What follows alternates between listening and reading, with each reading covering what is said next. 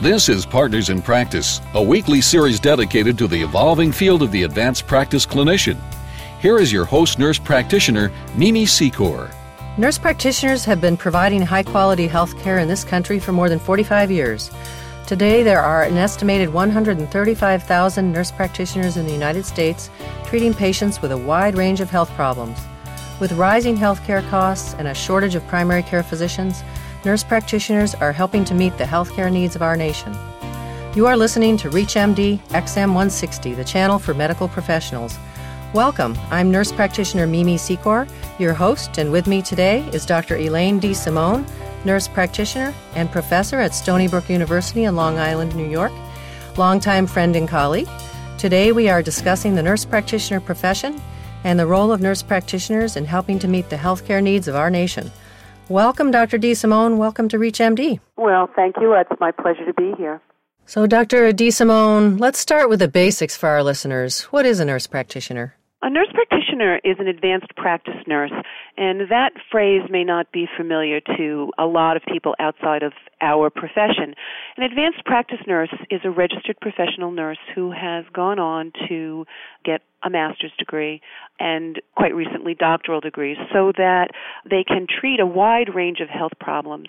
Nurse practitioners have a unique approach to both caring for patients and traditionally what has been known as medical care in terms of diagnosing and treating patients with a variety of illnesses. So, how are nurse practitioners licensed? Nurse practitioners are licensed by state law. In all 50 states and the District of Columbia, there are laws that have been passed which enable the particular nurse who has gone on and met the educational requirements to achieve additional certification in order to diagnose and treat illness and write prescriptions, order treatments, and the like. Now, are nurse practitioners required to be board certified? In order for nurse practitioners to receive reimbursement according to the Centers for Medicare and Medicaid, yes, indeed, they are required to be board certified. I do believe that there are one or two states that are still hanging out that do not have board certification written into their language for certification on a statewide or license on a statewide basis. But in order for a nurse practitioner to be able to be reimbursed, that person must hold um, national certification within their population specialty. What specialties are nurse practitioners board certified in at this point? Well, at this point, nurse practitioners can sit for their national certification boards through uh, several different organizations the American Academy of Nurse Practitioners, as well as the American Nurses Credentialing Center, offer certifications in primary care, those being adult health and family care.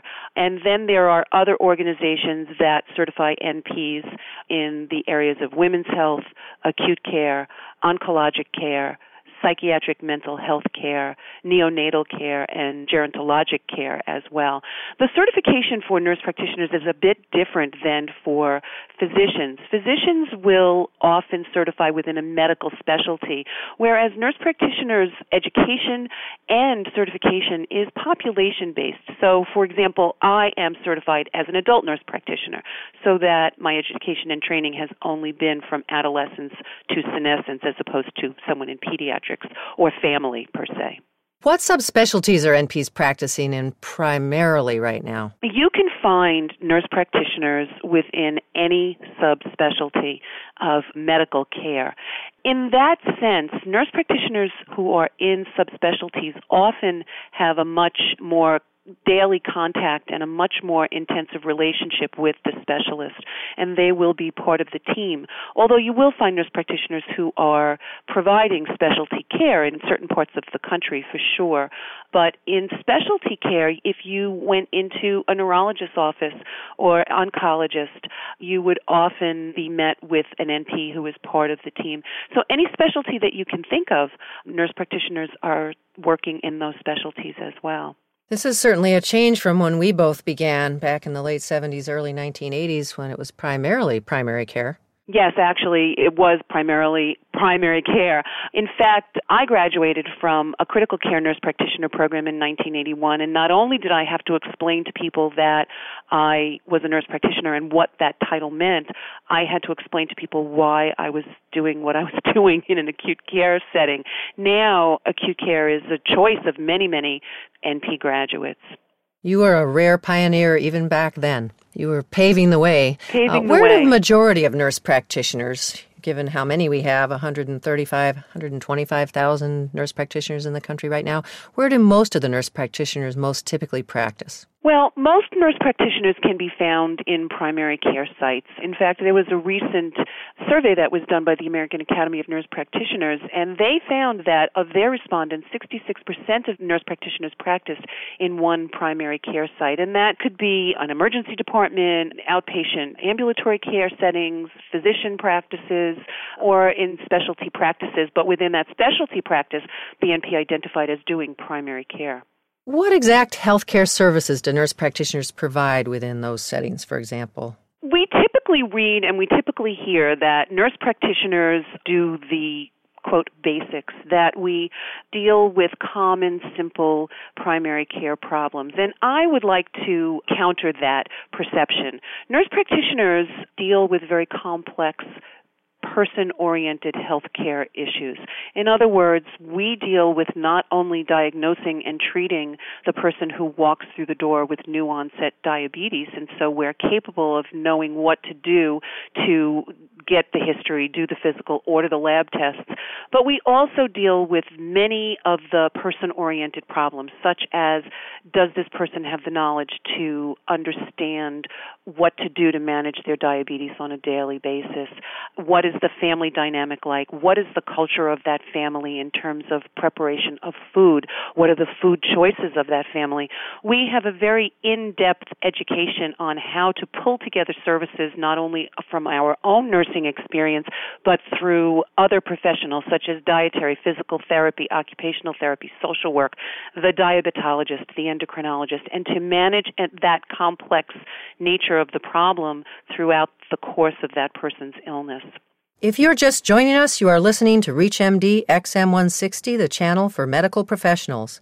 I'm nurse practitioner Mimi Secor, and I'm speaking today with Dr. Elaine DeSimone, nurse practitioner and professor at Stony Brook University in Long Island, New York. So, what is the legal relationship of nurse practitioners with physicians? And are they required to be supervised by physicians? Well, that's another interesting and common question, and that is in a state of evolvement, I would say. All states require that nurse practitioners be licensed, all 50 states in the District of Columbia, so that all nurse practitioners have their own license to which they are held responsible. In addition to that, all states have language that defines the relationship between a nurse practitioner and other health professionals, including physicians, mostly physicians. The majority of states require that there be a collaborative relationship between the nurse practitioner and the physician, and that definition of collaboration is really state by state. So you would have to look at each state to see what that definition is. It ranges from very strict definitions so that the nurse practitioner is completely within a quote supervisory relationship with the physician to no supervision or collaboration whatsoever. I believe Oregon is one of the states that requires no input from physician whatsoever for the nurse practitioner to make those diagnoses and offer those treatments.